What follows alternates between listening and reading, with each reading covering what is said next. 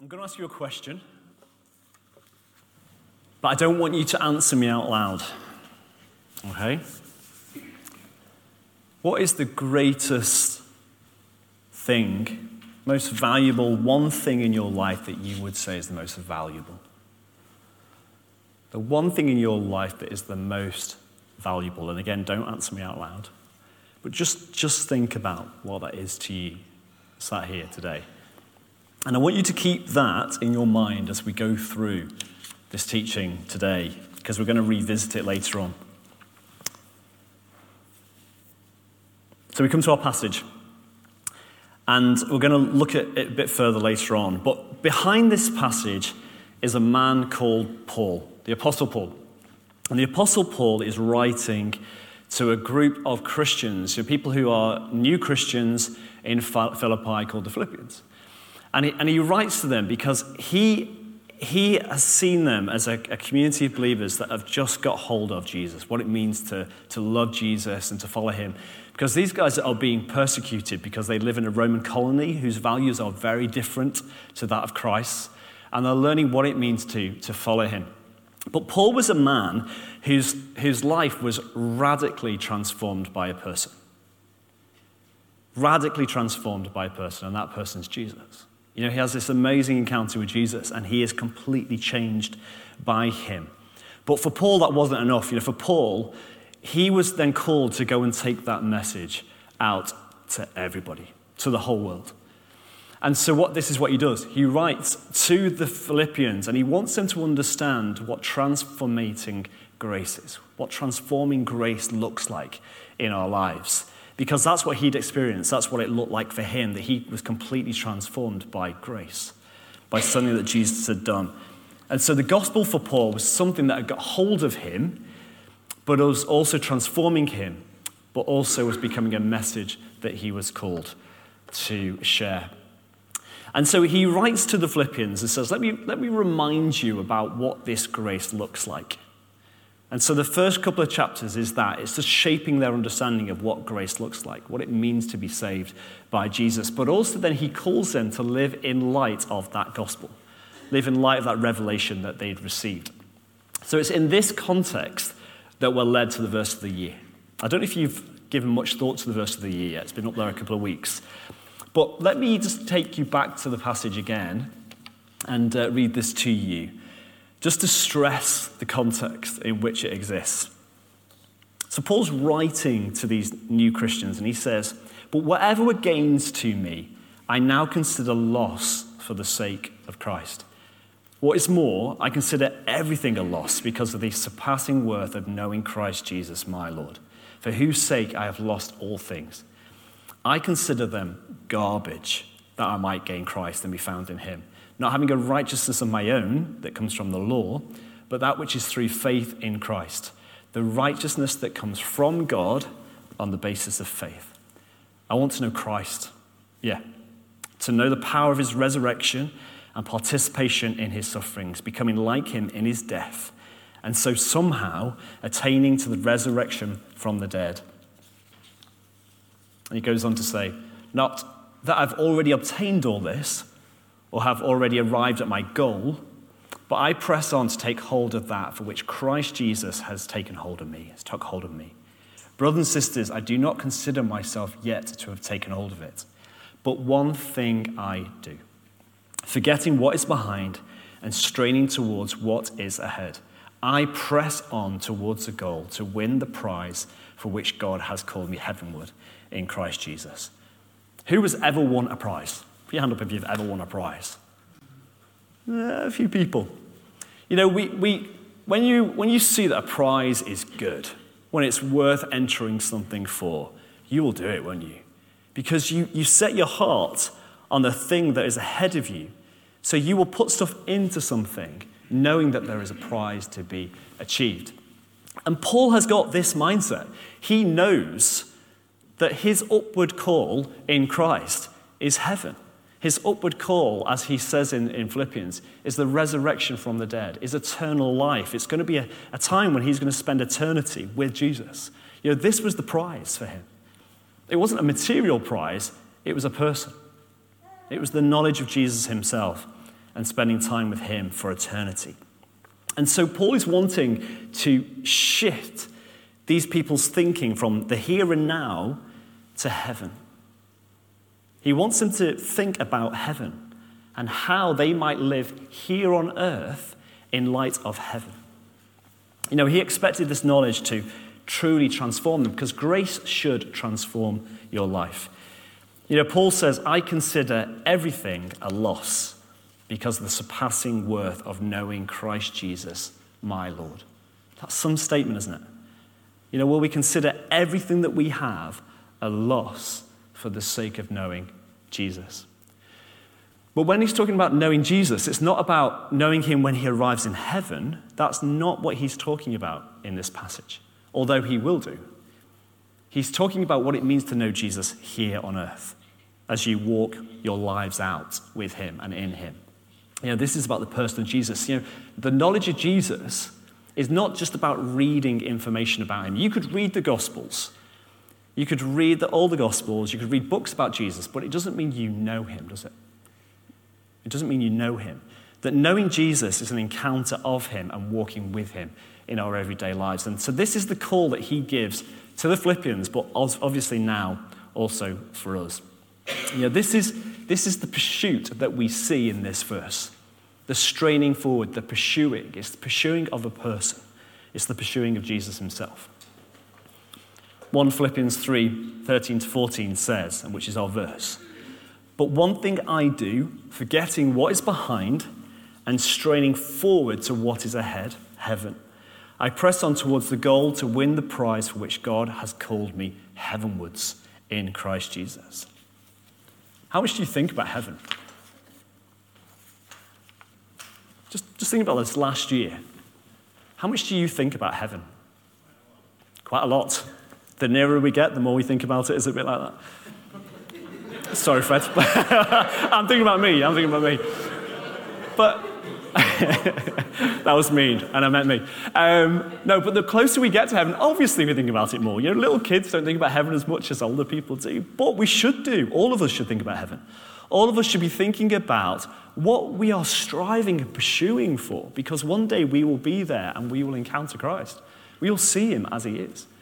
But that should affect everything that we are here. Then it might transform us, it might transform everything here on earth because it should give us a new perspective on what matters here on earth, our view of heaven. C.S. Lewis once said, I must keep alive in myself the desire for my true country, which I shall not find till after death. I must never let it get snowed under or turned aside and must make it the main object of life to press on to that other country and to help others to do the same. That's some quote, isn't it? This is what we're about, is, is looking forward to heaven, knowing that all of this life will end up there, knowing him, seeing him, and spending eternity with Jesus. And this is what C.S. Lewis is trying to capture, that this has to affect everything that we are here on earth. It should change our perspective. You know, we have to remember, though, that heaven isn't just a place that we're going to go to, is it? That the whole of Jesus' ministry was about what? It was about bringing heaven to earth. It was about the proclamation and the demonstration of the kingdom of God, or, as the New Testament also says, the kingdom of heaven. And the kingdom of heaven is just God's rule and reign in our lives, as opposed to the enemy's rule and reign over us, that we seek God's rule and reign over us here on earth, and we're called to send that out and give that out to others. And we see this in the Lord's Prayer, don't we? The Lord's Prayer says, Your kingdom come, your will be done on earth as it is in heaven. So there's a real link then between how we think of heaven as a place we're going to go to and how we live in light of that day. You know, for me, this sermon should be living in light of heaven. Living in light of heaven. This is, this is the verse that we have for, year, for the next year, is living in light of heaven, that place that one day we will be with him. But as we live like that, it should affect everything that you are. You know, is, is your view of heaven, the way that God is, the, his ways, is that shaping everything that you are today? Is it affecting the way you love God? Is it affecting the way you love your family, your friends, your neighbors, the poor, the lost, the lonely? Is that shaping everything that you are? Because the fact that we know Jesus, the fact that we have received his grace, should make us see life very, very differently. And the thing it should most do is shape our affections.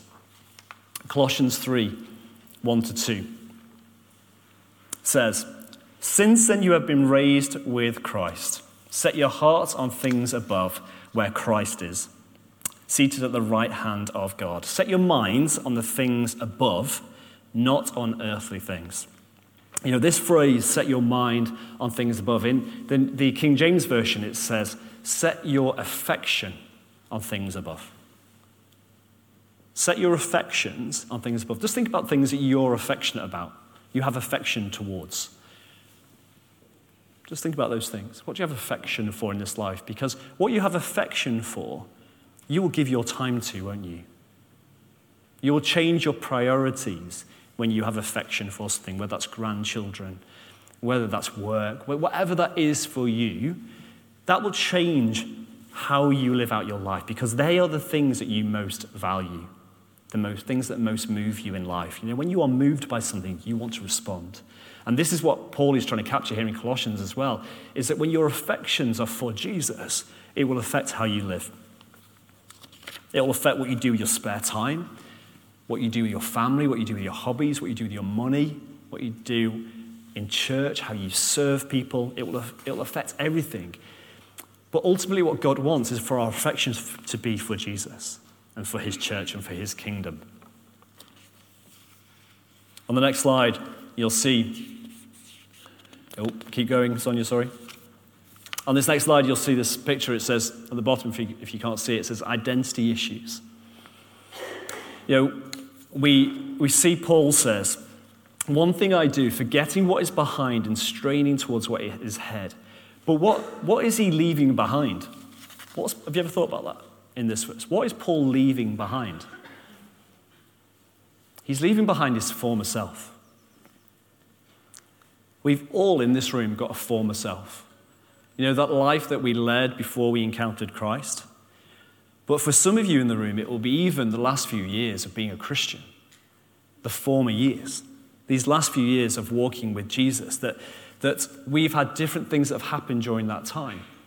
And what Paul is doing specifically in this is he's looking back and he's looking at who he was, but he's looking at the things that made him who he was, his identity.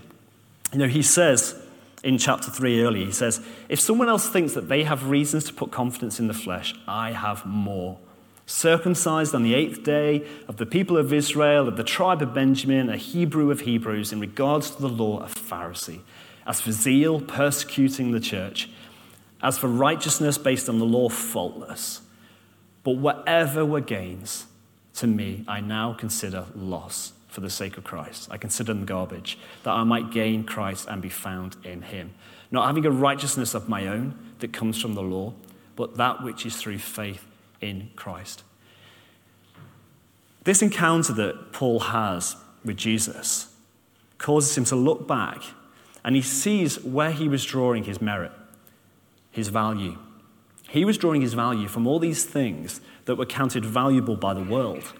And he looks at that stuff and he says, You know what? That stuff is not enough. I need Jesus.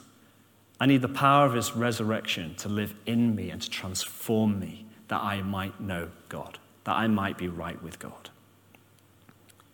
And so the question for us today is what are you resting on for your right relationship with God? And this might, this might vary from day to day, from year to year. Sometimes we can just recognize that we do loads in church, we do loads of good stuff in the community, and that starts to make you feel right with God. But what that negates is the sufficiency of Jesus, that He is enough for us to be everything that we need for salvation. That as good as all those things are, those things do not give us eternal life, do they? And this is what Paul is seeing. But for some of us here, you might look back at these last few years and you might go, do you know what? There's nothing good I see. There's nothing good I see of myself. But the good news of the gospel is there's nothing that you need to be to inherit eternal life, to know his goodness, to know the love of Jesus in your life today, even as a Christian. For those of us who are saved, living out your life with Jesus does not depend on how you feel about yourself, but who you are now in Jesus. And Paul, Paul gets that as he's trying to communicate this um, to the Philippians.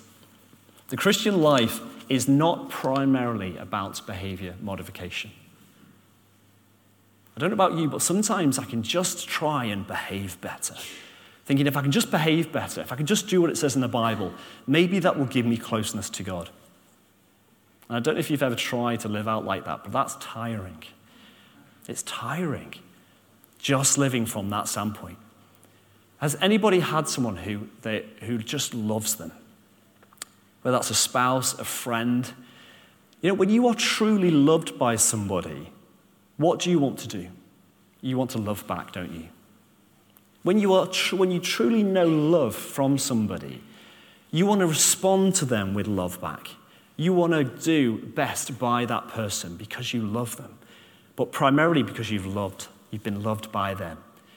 So your love for them is a response, isn't it? And this is what it's like with the gospel that Paul is looking at his life going, Do you know what? I, am different now. I want, I want to be holy. I want to be different. I want to be like Jesus. Not because that stuff is going to give me right relationship with God, but because I have a right relationship with God, because he's poured out his grace into my life. And because of that, I'm going to be sold out for Jesus. I'm going to live my life for him, that I might honor him with all that I am. So we're not about behavior modification but we're about grace fueled transformation. Because God still wants us to be transformed, doesn't He? But He wants us to be transformed by grace.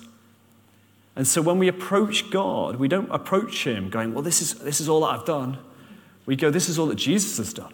And we thank Him for that. And we say, Because of that, let me be transformed by your grace. We want to live lives and lead our lives in view of who Jesus is, not anything that we have. You know, Paul wants us to be clothed in this new identity, like this guy on the screen. He's got a new identity, he's wearing a new identity. And this, this verse of the year that we've got on, this, on the board here, you know, this isn't just a verse for us to memorize over this next year. It's so tempting with a verse of the year to get six months in and go, I've memorized it, I've memorized it, I know it. But that, that's not the aim, is it? The aim is not to memorize the verse of the year. The, the aim is to be transformed by what the verse of the year says in ourselves, in the core of who we are, that we might live for Christ, but also as a church, that as a church we might respond to the grace that He has poured out into our lives. So, going back to my original question what is the one thing that is most valuable to you in this life? Yeah, for Paul, the answer was obvious if any of you have been in Sunday school for a number of years, you know the answer is always Jesus. For Paul, the answer is obvious it's Jesus. The most valuable thing for him was Jesus, and that's his call to the church, is to value Jesus um, above any other thing. Our call is to seek him, to set our affections on him as our king and the things of his kingdom. You know, we're to forget what is behind because there's so much in our past that could try and shape us, isn't there? Mistakes that we've made, achievements that we've made. But what Jesus says is, let me transform you by let me walk with you and transforming you. So we, we move on from that. But the greatest thing is, we also get to draw other people into that as well. So, as Jesus says, we seek his kingdom first, and then he adds all things to us. And so it's not the things that, all those things that you had in your mind when we started off this service, when I said, What's the one thing? I imagine those things that you had in your mind, hopefully, are good things. Hopefully, are good things. For some of you, that might have been family, it might have been children, it may have been grandchildren, it may have been work, it may even been church. It may have been just all these great things that we have in life. They're not bad things, are they? But first of all, what we are to seek is Him the thing who has the greatest and the person that has the greatest value to us in this life is Jesus. We pursue him and his kingdom and his word and his transforming power in our lives, the resurrection power of Jesus in our lives, that we might become him. And in that process, what happens is He allows us to have those good gifts. That we value Him first, and then we have a right perspective then of the things that He allows us to have, whether that's family or work or happiness or health, whatever those things might be. So we honor first the giver before we value the gifts. That's worship, isn't it? So, moving forward into 2020, I came across a helpful quote from Nicky Gumbel. I thought this was helpful in moving forward in our next year together. Nicky Gumbel says, Look back and thank God. Look forward and trust God. Look around and serve God. Look up and seek God. I'll say that again. He says, Look back and thank God. Look forward and trust God. Look around and serve God. Look up and seek God. I think that's really helpful. You know, moving forward for us into 2020. You know, Steve said last week in his sermon that we, for those of us who know Jesus or are discovering Jesus, we all have a story to tell. You know, each one of you have a story to tell about Jesus, about how you've encountered him, how he's changing your life, how you now have the hope of eternal life in him. You all have that story if you know Jesus here today. But the greatest thing that you also have now, whilst here on earth, is sharing that story with others.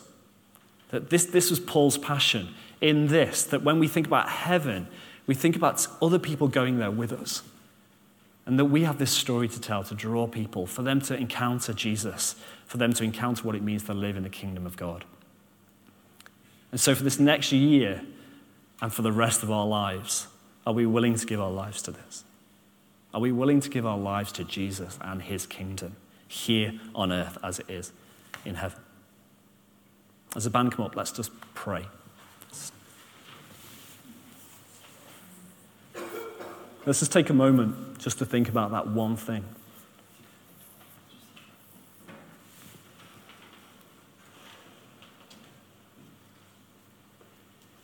Holy Spirit, I pray as you, you move amongst us. Lord, as we, um, we know your presence, Lord, we, we also know your mercy and your goodness towards us.